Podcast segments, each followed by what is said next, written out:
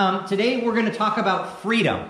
Um, this is a section of, of 1 Corinthians where Paul talks about the freedom that we have in Christ. And it's maybe not something that we think about all that often. Uh, we live our Christian lives. Um, sometimes we live them uh, uh, well and according to the will of God, and sometimes we live them according to the will of our flesh. Um, but we have an immense amount of freedom in Christ, and what we do with that is really important. And so Paul spends quite a bit of time uh, talking about what we should be doing with our freedom and, and, how we should be using it. And so we're going to be talking about that for the next couple weeks. Um, I want to read to you a passage in uh, Luke chapter 4 um, to get us started, and then we'll pray and we'll talk about freedom a little bit. This is a really interesting passage because um, Jesus is um, uh, just fresh out of the wilderness temptation experience. And he's come into town and he goes into church and he gets a scroll and he opens it up and he reads from the scroll to the people who are there. And he's basically, at the very beginning of his ministry, declaring his purpose. He is declaring what he is here for on earth, why he came to be among people. And this is what he says in Luke chapter 4, verse 18. He's reading a prophecy from the Old Testament. The Spirit of the Lord is upon me because he has anointed me to proclaim good news to the poor. He has sent me to proclaim liberty, freedom to the captives, to the recovering of sight to the blind to set at liberty freedom those who are oppressed and to proclaim the year of the Lord's favor. And then a whole bunch of stuff happened because people were like, You can't say that. How could you say that? Are you claiming you are God? And Jesus is saying, Listen, um, this scripture has been fulfilled today in your hearing because I am the guy that was talked about a long time ago that is going to bring freedom where there was no freedom. Jesus' purpose in coming to earth, being born as a baby, wrapped in flesh, fully God, fully man, growing up sinless, was ultimately to bring us freedom. And what we do with that freedom is very important. He declared the reason he came was to give freedom from captivity to sin. Right? So when we read this little section, he is proclaiming liberty for the captives. Okay? Something we need to realize. Oh, oh nope. Nope, nope, nope, nope, nope, nope, nope, nope, nope, nope. yep, okay. There we go. Um, we need freedom, okay? Um, this, we have to wrestle with this before we go any further because we can't know what to do with our freedom if we don't realize we A, need it, B, we have it, okay? So we need freedom. Jesus is really clear about that when he says, I'm here to proclaim freedom for people who are captive, which means we have to recognize that we are captive to something. Um, we struggle against something. We need freedom from something. He's very clear. Jesus doesn't lie. He is truth. Um, I am the truth, and the truth will set you free, is what Jesus says. So he says, I am here to declare freedom to those who are captive. He wasn't saying, um, some people are captive. He wasn't saying uh, only the worst people are captive. He's saying my entire purpose was to come to the world to free the world from captivity. Um, then he says, I need to give sight to the blind because, rough translation, Peter's version of the Bible, y'all are blind, y'all don't know that y'all are captive. So you don't know how blind you are, and you don't know how captive you are to things that are leading you astray. So he's coming to give us sight so that we can see how much we need this freedom. Then he says, I'm going to give liberty to those who are oppressed. This is an interesting one, and we'll get to this at the end of the message, but we often use our freedom incorrectly in Christ. And a lot of times we use our freedom to hurt other people. And Jesus says, listen, not only do you need eyes to see the truth, you need to receive the freedom which I am giving you, and then you need to not use your freedom to oppress people because I am coming to relieve oppression, not encourage it in any way, shape, or form. And so, this is what Jesus' sole purpose in life is And we need to admit before we go any further this morning that we need that freedom Jesus is talking about. That even if we are Christ followers here today, we are still in desperate need of the freedom that Christ offers us from the things that still want to entangle us. Um, in, in John chapter 8, um, uh, we, we read this whole section that Jesus uh, speaks about the truth setting you free. Um, uh, John chapter 8, verse uh, 32. Uh, nope, 31. Jesus said to the Jews who believed in him, If you abide in my word, then you are my disciples, and you will know the truth, and the truth will set you free.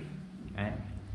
So we're going to abide in the word this morning. We're going to read the word. We're going to learn what it says about our captivity and our freedom in Christ, um, what our freedom means, what we've been freed from, and then what we're supposed to do with that freedom. And then Paul will go into greater detail in the coming chapter um, about exactly what that looks like in a more specific way. This is a very general entry level version of Christ's freedom for us.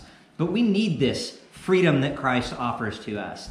Um, in Acts chapter 13, and, and, and this is a lot of verses, you can just follow along in your Bible if you'd like.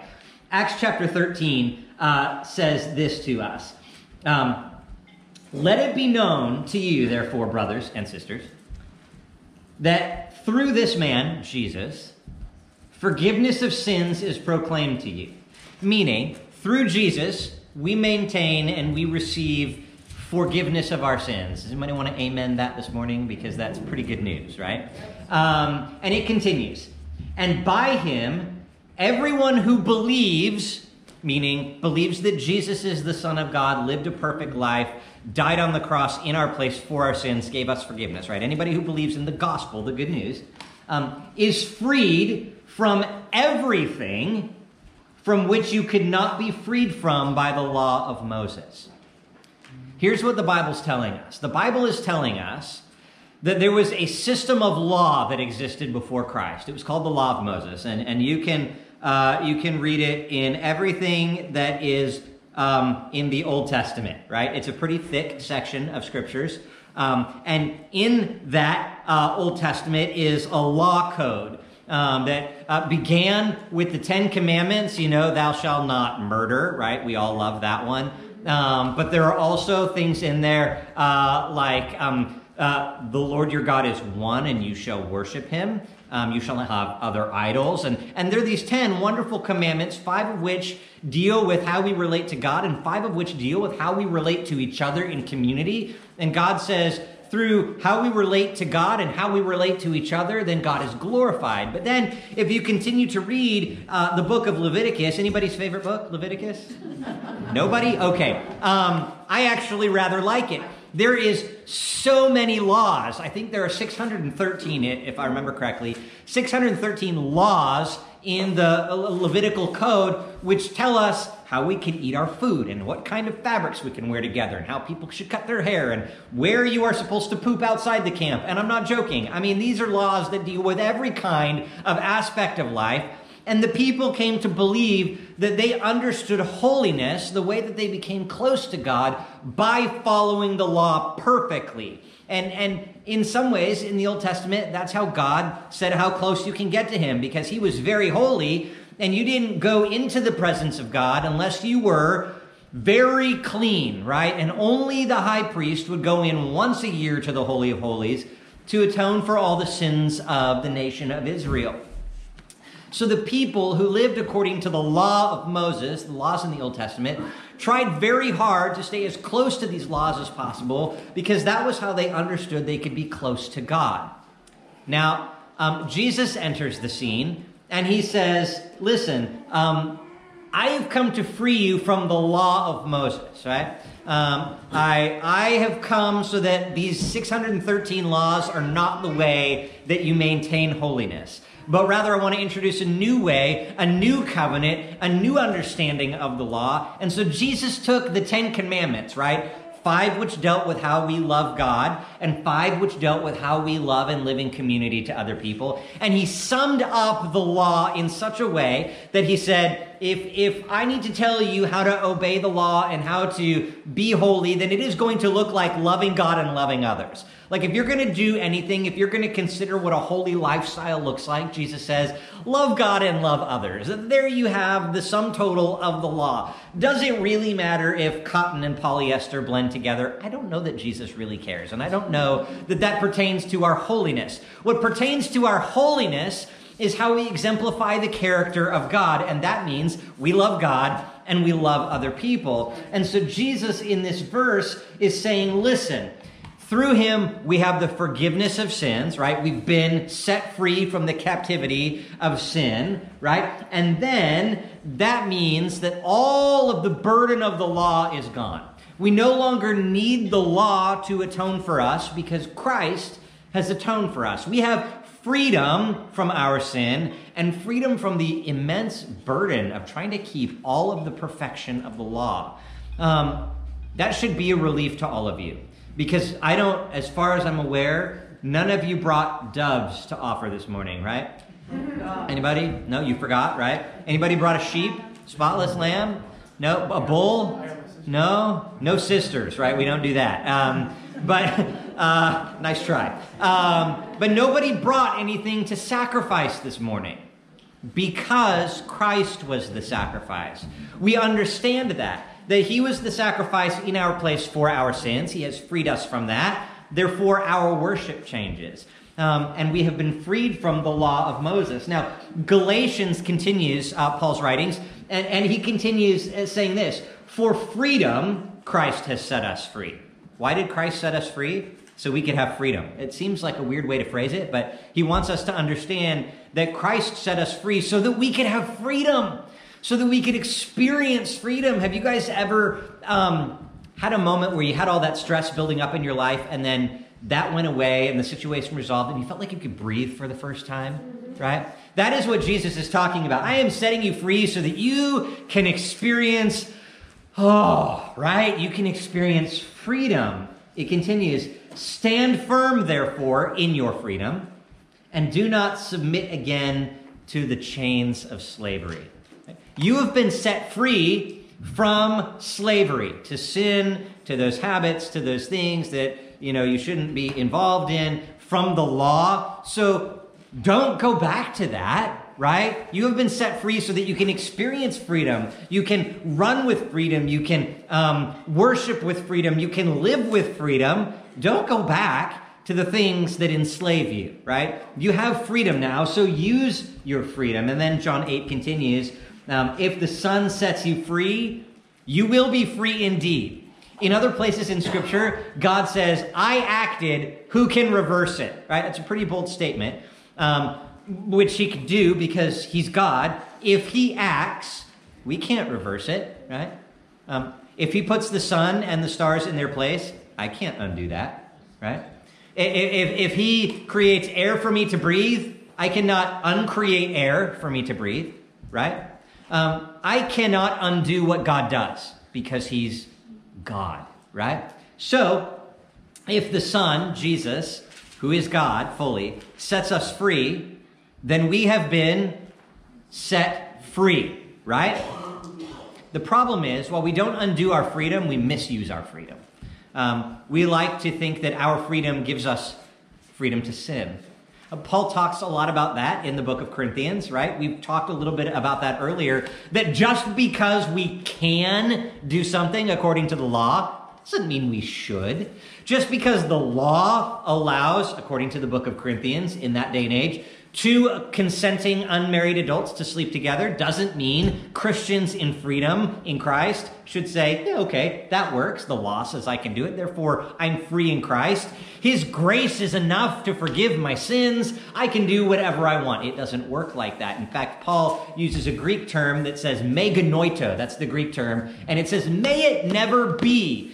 May never be that we use our freedom to sin May it never be that we use our freedom to excuse and justify behavior. May it never be that we use our freedom to enslave other people. May it never be, because it is for freedom that Christ has set us free. Um, and we have freedom from sin and the yoke of that, and from the law and the yoke of that. None of you follow the 613 commandments that are in the Old Testament. Um, so instead, we have this command to use our freedom to love God and to love other people. And this means our freedom is meant to be demonstrated in two ways in private worship, right? Where we worship God for forgiving us of our sins. We love Him and honor Him when we are independent of anybody else and we are um, on our own, where nobody sees what we are doing but me and Jesus. And we live our freedom out privately. Does that make sense? As individual believers. But freedom is also to be used within the bounds of the community of the body of Christ.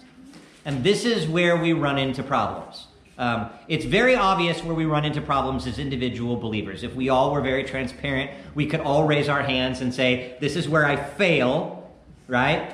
And this is where I submit myself again to the yoke of slavery, to sin. But when it comes to the freedom that we have in community, this is where we sometimes misuse our freedom. And this is where I want to read 1 Corinthians uh, chapter 8. Um, and, and, and I'm going to put it up on the screen here. It's in the message version. Um, again, I really like reading uh, this in the message. It's, it's very um, easy to understand. Uh, and, and, then we'll dive back in uh, through the ESV. But if you want to follow along with me, 1 Corinthians chapter 8, we're going to read the entirety. It's just 13 verses. Reads this way Paul writing to the Corinthians. Uh, the question keeps coming up uh, regarding meat that has been offered to an idol. Should you attend meals where such meat is served or not? This is a question that the Corinthians were asking. Um, a little background about um, Corinth and, and their practices. They had many temples to false gods. Um, and, and temples were this really interesting place.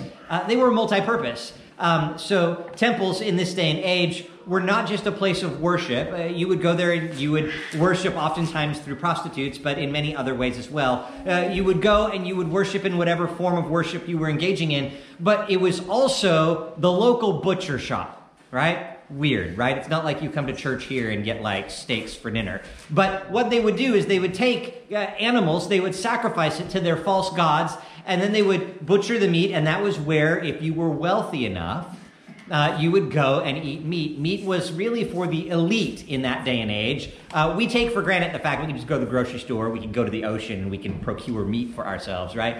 Um, but it was really for the elitist kind of people. They could go and partake there. Now, it wasn't just a butcher shop, but often um, it was a, a, banquet hall for the community, kind of like the Ted Ferry Civic Center, right, where you go and you have large banquets and you celebrate with meals, uh, large events and stuff like that for the community. The same at the temples.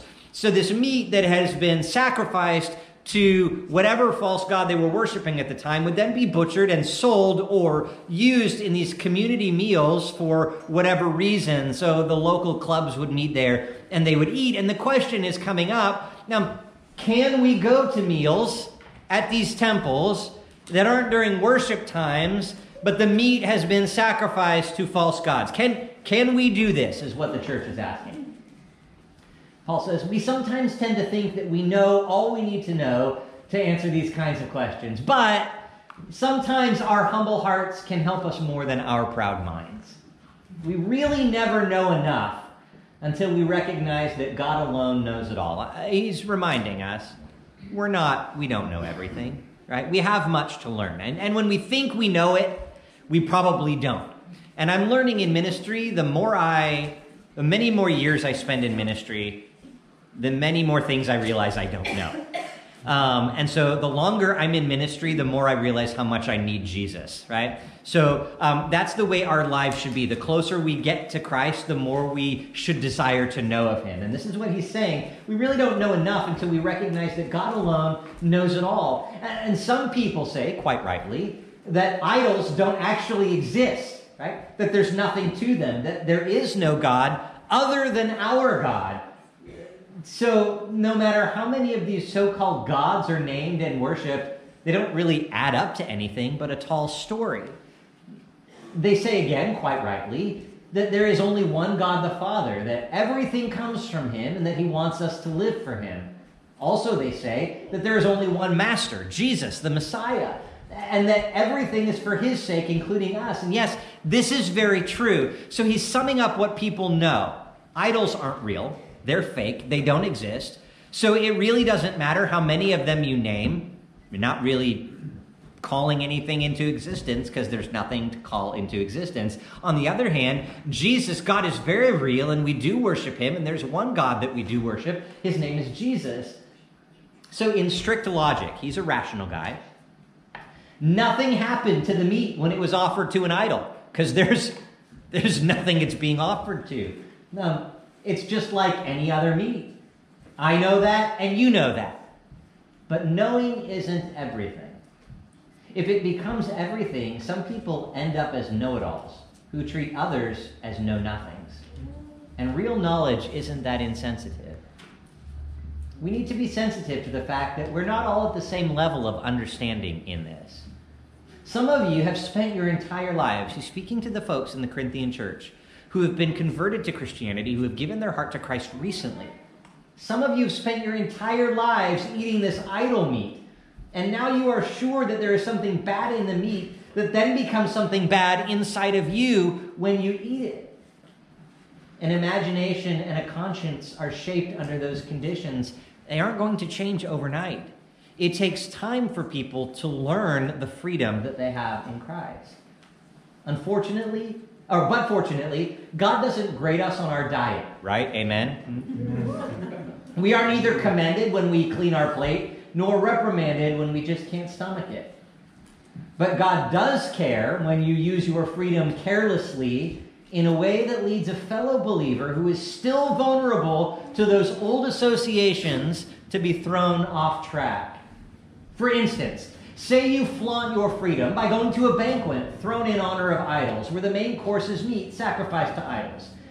Isn't there great danger if someone's still struggling over this issue? Someone who looks up to you as knowledgeable and mature in the faith sees you go into that banquet? The danger is that he will become terribly confused, maybe even to the point of getting mixed up himself in what is in what his conscience is telling him is wrong. Christ gave up his life for that person. Wouldn't you at least be willing to give up going to dinner for him? Because, as you say, it doesn't really make a difference, but it does make a difference if you hurt your friend terribly, risking his eternal ruin. when you hurt your friend, you hurt Christ. A free meal here and there isn't worth it at the cost of even one of these weak ones. So never go to these idol tainted meals if there's any chance it will trip up one of your brothers or sisters.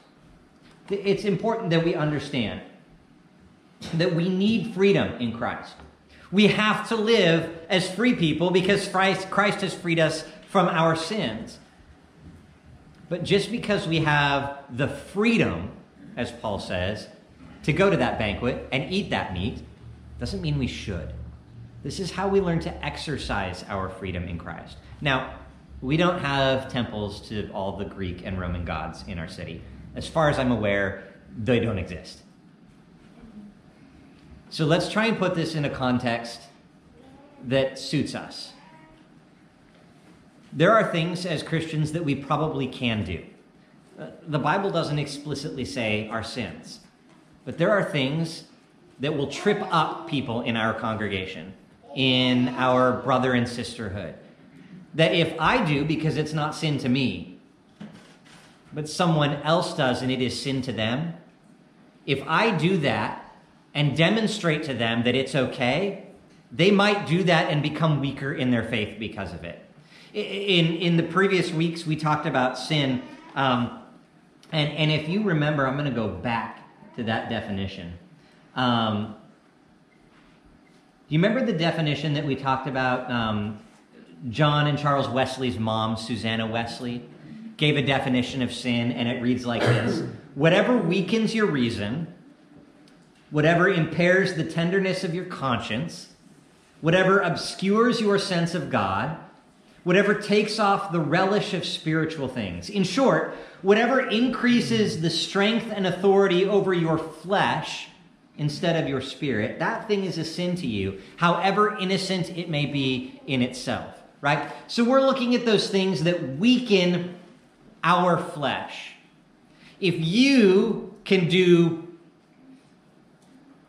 I don't know, I'm drawing a blank on anything. Um, uh, if, if you, I have no examples, can go to the library and check out books and return them, no big deal to you. But if you have a friend who can't check out books without losing them, without this is a really terrible example. I don't know why this is, but you know what I'm saying? Like, please be with me on this.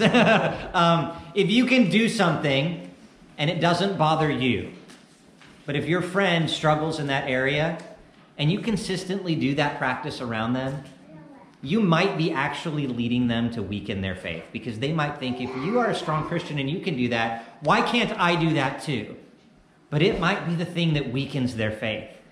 And as someone who is free in Christ in a body of believers, right, your freedom in relationship to community means maybe you shouldn't do that anymore. Just because you can doesn't mean you should. Okay? This is the law of freedom as it comes to life within uh, relationship to other people. What you do with your Christ given freedom will affect other people. Um, what you do with your freedom could lead someone else towards spiritual ruin. Have you ever thought about that? Or do you just live your Christian life for you? We are called to be one body, and all parts of the body work together for the glory of God. So that when you do something that weakens the faith or the conscience of someone else in the body of Christ, that's detrimental to the whole. Um, when you um, live your freedom without regard for anyone else, um, you have the uh, ability to hinder someone else's holiness. When you um, live your freedom without regard to anyone else in the body, you have the ability to weaken their faith or encourage it. Um, you are not your own, remember. You were bought with a price and you were bought to be free and part of a body that works together to bear with one another in each other's weaknesses. Do we even know what each other's weaknesses are? Part of this freedom in Christ means being transparent with one another, being in small group community and sharing with one another what our weaknesses are, these things that trip us up and hinder us, so that those in that tight knit small group community can then use their freedom to abstain from those things, right? That way, we are strengthening one another towards holiness. Your freedom should not lead others to slavery, right? Your freedom should never lead other people to be oppressed by something that Christ wants them to be free from. Rather, your freedom should say, I can see where you're struggling. That's not a problem for me, but I am going to not do that so that you aren't alone in this struggle, so that I can use my freedom to help you become free of something until such a point as they are free from that or not. And you continue to exercise your freedom to restrain yourself from doing something. Galatians 5:13. You were called to freedom, brothers and sisters. Only do not use your freedom as an opportunity for the flesh but through love, serve one another. That means your freedom is laid in submission to the weakness of those around you. You take your freedom and you surrender it for the good of someone else.